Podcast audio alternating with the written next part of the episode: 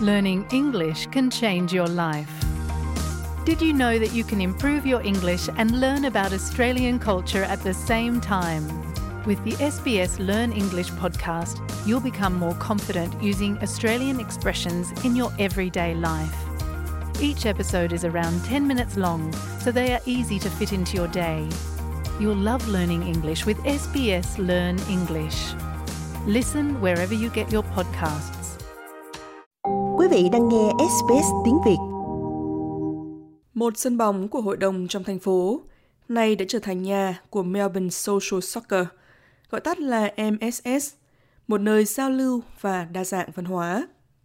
Người đồng sáng lập Michael MacArthur cho biết, MSS phát triển từ một nhóm người chỉ đơn thuần tìm kiếm một hoạt động thú vị.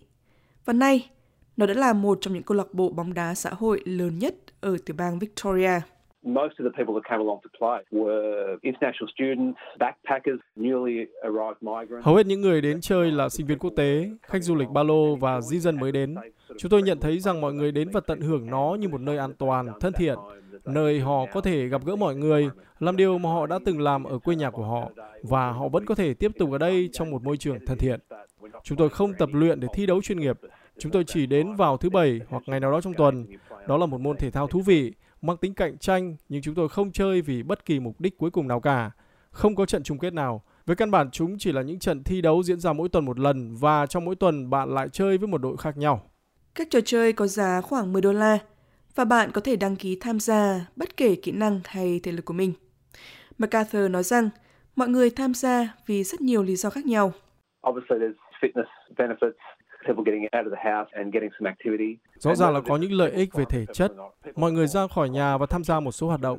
Và cho dù đây có phải là mục đích chính của mọi người hay không, nhiều người đã hình thành các mối quan hệ bạn bè rất tốt thông qua nhóm thể thao và đôi lúc chúng tôi sẽ gặp gỡ giao lưu. Chúng tôi sẽ thi thoảng đi uống gì đó sau một trận đấu. Có một trận đấu dành cho nữ cũng vào thứ bảy và phụ nữ hòa đồng hơn nhiều. Trên thực tế, nhóm của họ đang phát triển rất nhanh, họ đã trở thành một nhóm rất gắn bó. Phụ nữ từ các nền tảng đa văn hóa cũng đang tìm thấy con đường đến với thể thao.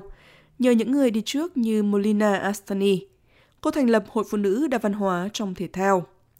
Nhóm này khuyến khích phụ nữ đa văn hóa tham gia thể thao để có thêm sức mạnh, có niềm hạnh phúc và cảm giác thuộc về cộng đồng, đồng thời nhận ra nhiều rào cản mà phụ nữ phải đối mặt. Có sự khác nhau giữa các nền văn hóa, thế nhưng trong hầu hết các cộng đồng, rào cản thường là chuẩn mực giới tính và vai trò truyền thống của người phụ nữ trong xã hội. Ngoài ra, đó còn là sự thiếu môi trường an toàn và thân thiện. Văn hóa hiện có trong các câu lạc bộ thể thao có thể chủ yếu là do nam giới thống trị, đôi khi còn là văn hóa bia rượu nữa. Điều này có thể khá khó khăn đối với phụ nữ từ các nguồn gốc văn hóa đa dạng. Ngoài ra còn có các rào cản kinh tế. Thể thao là thứ cuối cùng trong danh sách ưu tiên của phụ nữ.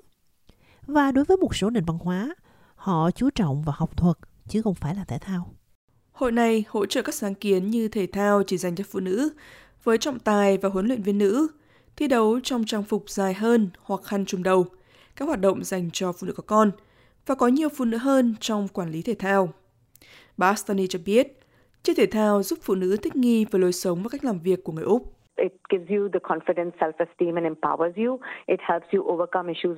Nó mang lại cho bạn sự tự tin và tiếp thêm sức mạnh.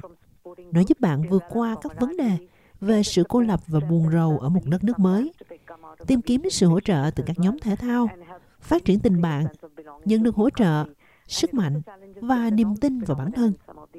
Đôi khi giúp thoát ra khỏi các mối quan hệ tiêu cực. Và nó thực sự giúp tạo ra cảm giác thân quen với một quốc gia mới. Nó cũng thách thức các chuẩn mực giới tính chiếm ưu thế trong một số nền văn hóa này. Thể thao cộng đồng dành cho tất cả mọi lứa tuổi. Mặc dù bạn phải đủ 18 tuổi cho mục đích bảo hiểm, thế nhưng Melbourne Social Soccer, đại diện cho những lứa tuổi đa dạng, ông MacArthur cho biết. Có một số chàng trai trẻ hơn ở độ tuổi 20, khá nhiều người trong độ tuổi 30 và một số người ở độ tuổi 40 và 50. Đó là điều mà mọi người rất thích. Khi họ đến và họ thấy rằng không cần phải đủ tiêu chuẩn chuyên nghiệp, không phải có thể hình chuẩn, bạn không cần phải trẻ, và đó là toàn bộ mục đích. Nó bao gồm tất cả mọi người. Và đối với giới trẻ, các tổ chức như Trung tâm Thanh niên Đa văn hóa, CMY, điều hành nhiều chương trình thể thao. Jay Panchal hợp tác với CMY để tạo điều kiện cho những người trẻ mới đến, từ 12 đến 25 tuổi, xây dựng cảm giác thân thuộc và phát triển các kết nối trong cộng đồng địa phương thông qua thể thao. Đó là một phần gắn liền với xã hội Úc, với bơi lội, với bóng rổ và AFL chẳng hạn. Nó giúp bạn hiểu thêm về cộng đồng địa phương, đặc biệt là đối với những người trẻ mới đến. Một số lợi ích này bao gồm việc gặp gỡ bạn bè mới, kết nối đến các cơ hội việc làm tại địa phương thông qua các câu lạc bộ thể thao địa phương của bạn. Và nó cũng đơn giản là một công cụ thể chất và tinh thần tuyệt vời cho những người trẻ tuổi. Một sáng kiến thể thao sau giờ học là một phần của chương trình hỗ trợ chuyển tiếp thanh niên ở khu vực Hume của Melbourne. Chúng tôi cộng tác với trung tâm giải trí Broadmeadows để chơi futsal, dưới bóng rổ, bóng chuyền và bơi lội vào mỗi buổi chiều. Chúng tôi cũng mang đến các cơ hội việc làm để học các khóa học về giấy phép bóng đá, đào tạo huấn luyện viên bóng rổ và các khóa về trọng tài, bởi vì chúng tôi muốn những người trẻ tuổi tham gia các khóa học này và sau đó có thể làm việc với các câu lạc bộ thể thao địa phương hoặc tại trung tâm thể thao địa phương của họ. Và rồi biết đâu đó, điều đó có thể biến thành một sự nghiệp toàn thời gian cho họ. Các chương trình thể thao của CMY mang tính toàn diện, hỗ trợ những người trẻ ở mọi khả năng. Khi một người nào đó có khuyết tật, trung tâm kết nối họ với các đối tác như bóng rổ xe lăn, thể thao người khuyết tật Victoria và Welcoming Australia, những nơi có các chương trình cụ thể dành cho mọi trường hợp. Ông Panchal nói rằng, có thể khá khó khăn đối với những người trẻ tuổi khi hỏi những người lạ để tìm kiếm cơ hội thể thao ở địa phương. Trường học là một nơi tuyệt vời để bắt đầu. Các trường học địa phương thường có nhiều kiến thức về cộng đồng địa phương của họ. Hội đồng địa phương trên khắp nước Úc là một điểm đến đầu tiên khác vì họ có thông tin chi tiết cụ thể với những câu lạc bộ nào có sẵn và chỗ nào sẽ nhận người chơi mới. Nếu bạn có bạn bè đã chơi thể thao, hãy hỏi họ làm thế nào để tham gia. Các tổ chức cho thanh niên trên khắp nước Úc luôn là một con đường tốt để xem những hoạt động gì có sẵn và sau đó kết nối với các cơ hội thể thao địa phương. Quý vị có thể tìm thấy những câu lạc bộ thể thao cộng đồng như Melbourne Social Soccer qua mạng xã hội. Michael MacArthur chia sẻ. Phần lớn mọi người phát hiện ra chúng tôi thông qua Meetup. Đó là nơi mọi người có thể gặp gỡ và tìm kiếm tất cả các loại hoạt động. Đó là nơi bạn đăng ký và thanh toán cho trận đấu của mình mỗi tuần. Chúng tôi cũng có mặt trên mạng xã hội và mọi người cũng truyền tài nhau nữa. Các hội đồng địa phương có thể cung cấp các hoạt động thể thao miễn phí hoặc với chi phí thấp. Molina Astani được truyền cảm hứng từ văn hóa thể thao Úc và tham gia một nhóm chạy bộ tại nơi làm việc. Hiện cô đã chạy rất nhiều vòng marathon. Các lựa chọn, cô cho hay, là vô tận. Tôi nghĩ chỉ cần tìm một nhóm nào đó tại địa phương của bạn và tham gia bất cứ môn thể thao nào bạn yêu thích. Có những tổ chức điều hành các nhóm đạp xe, hay là có nhóm đi bộ trong rừng, Bushwalking Australia, rồi có nhóm Park Run.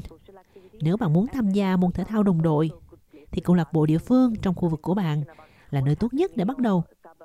Đôi khi các nhóm cộng đồng cũng tổ chức các chương trình thể thao và kết hợp chúng với các hoạt động xã hội nữa. Và sau đó tiếp cận các hội đồng địa phương cũng là một khởi đầu tốt. Bạn có thể nhận được một số thông tin về những gì đang xảy ra ở vùng của mình và bạn có thể tham gia.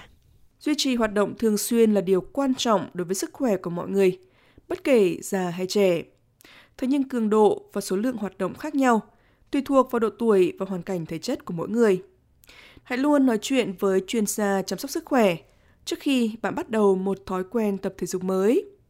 Và để biết thêm thông tin hoặc tìm một câu lạc bộ thể thao ở gần quý vị, xin hãy truy cập trang web của Ủy ban Thể thao Úc tại địa chỉ sportsos.gov.au. Quý vị muốn nghe những câu chuyện tương tự có trên Apple Podcast, Google Podcast, Spotify hoặc tải về để nghe bất cứ lúc nào.